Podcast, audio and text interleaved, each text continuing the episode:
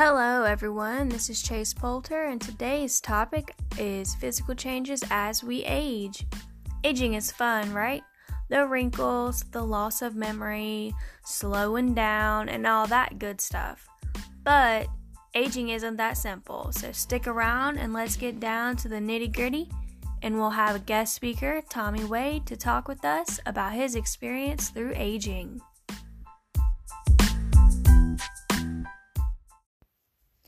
Topic 1 Physical changes during aging. So, as we age, there are two types primary and secondary. Primary is physical changes that are gradual, shared, and largely inevitable as people grow older. Secondary aging is physical changes that are sudden, not shared, and often caused by disease, poor health habits, and environmental events as people grow older. So, there are some theories to primary aging, but you must note that no one theory has the answer. So, let's explore some of these. Theory 1 Oxidative damage. This is when our cells inside of our body oxidize. When our cells are attacked by things called free radicals, it damages the cell, causing it to become oxidized. It's as if you cut a banana in half and leave it sitting for a while, with oxygen able to get to it, and then it starts to turn brown. That's what happens to our cells during oxidative stress. Free radicals are unstable chemicals produced randomly in normal metabolism that are thought to cause aging. They damage healthy cells in our body in search of electrons to bind with. When our cells are missing an electron, this is what is considered unhealthy and unstable. So, the unhealthy and unstable cell is what we call a free radical. So, with the missing electron, the free radical is going to go around and try to steal an electron from a healthy cell. And it continues into that pattern over and over again. So, there are things that can cause us to have free radicals, such as poor diet, um, which can lead to having bad nutrition, things like air pollution in the environment, and tobacco use can all cause oxidative stress, which can lead to many diseases. But have no fear, we can stop this. We've got these things called antioxidants. And when we take antioxidants through vitamins or just through food such as blueberries, these can provide electrons to our free radicals so they don't continue to attack our healthy cells. Theory 2 is the Hayflick limit. This is where cells have a limit of how many times they can go through the division process to where they can eventually no longer divide. So they will eventually just die off. Theory 3 is caloric restriction, and this is exactly what it sounds like restricting the number of calories that we take in. Our bodies have limited energy in a lifetime, and much is used converting food to energy and eliminating waste. But, you know, this does have a negative side, um, and it may prevent the way that our metabolism is supposed to work. Another thing to think about is as we age, our senses will change. As we get older, um, we will start to produce a less amount of saliva and have fewer taste buds and fewer odor receptors. We also see a loss of hearing as we age. According to Horowitz and colleagues in the Journal of Generations, impairments in sensory function due to age related conditions and diseases are prevalent and can have significant consequences for everyday functioning and the quality of life. It's really important for us to be able to taste and smell things as we get older. So we know if things like our food has gone bad or the possibility of harmful gases in the air that are only detectable by our sense of smell. So let's bring in our speaker, Tommy Wade. He's a 65 year old male, and we're just going to ask him a few questions about his physical changes that he's experienced so far through the aging process. Hey, Tommy, how are you today? Hello, Chase. How are you? I'm good, thank you.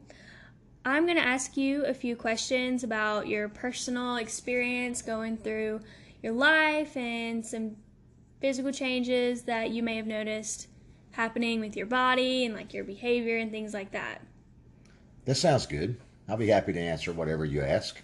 All right, so to start off, I was just wondering what are your physical changes that you can personally associate with aging? I have noticed that the body doesn't heal as fast. It takes longer to do things that I used to be able to do, and the limitations of my physical ability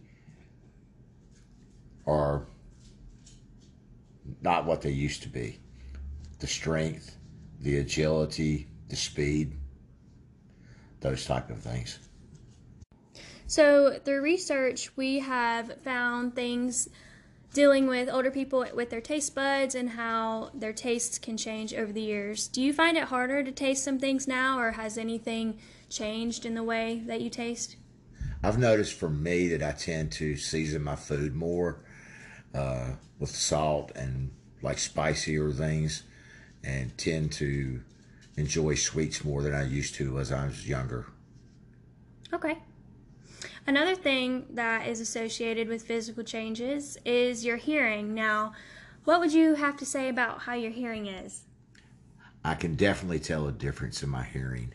Uh, start with, I have a ringing in my constant ringing in my ears that has come along, has progressed, and I tend to speak louder than needed, and to compensate for my hearing, uh, which is gone away some.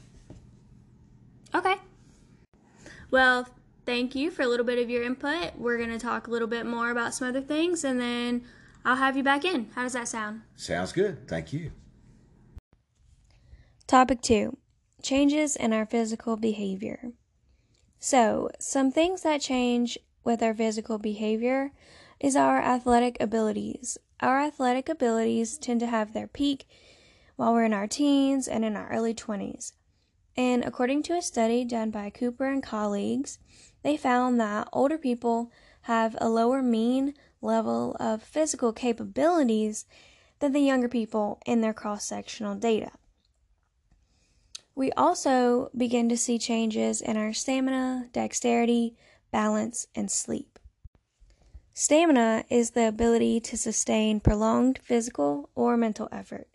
So it's like when you're able to run a long marathon without being super tired. Dexterity is a skill in performing tasks, especially with your hands. So, an example of this would be if you're a skilled knitter. And balance is an even distribution of our weight enabling someone or something to remain upright and steady. So, examples of balance would be us shifting our weight from side to side, standing on one foot, and walking heel to toe. Other changes we see are changes in our sleep. As we age, we go from needing around eight and a half hours of sleep to needing only about seven and a half hours of sleep. And according to Kate Crowley in the Neuropsychology Review, both subjective and objective measures of sleep show us that our sleep changes do increase with age. She says that age related sleep changes has led to the characterization of the sleep of the elderly as lighter or a more fragile sleep than compared to younger adults. Other behavioral causes to aging include things like lack of exercise, uses of electronics before bed, which can cause a conflict with our sleeping, and stress. So, how about we bring Tommy Wade back in here and let's ask him a few questions about his physical changes in behavior as he's aged. All right, we have Tommy Wade back with us, and we're going to talk about physical changes in behavior. How are you? I'm doing good. Thank you.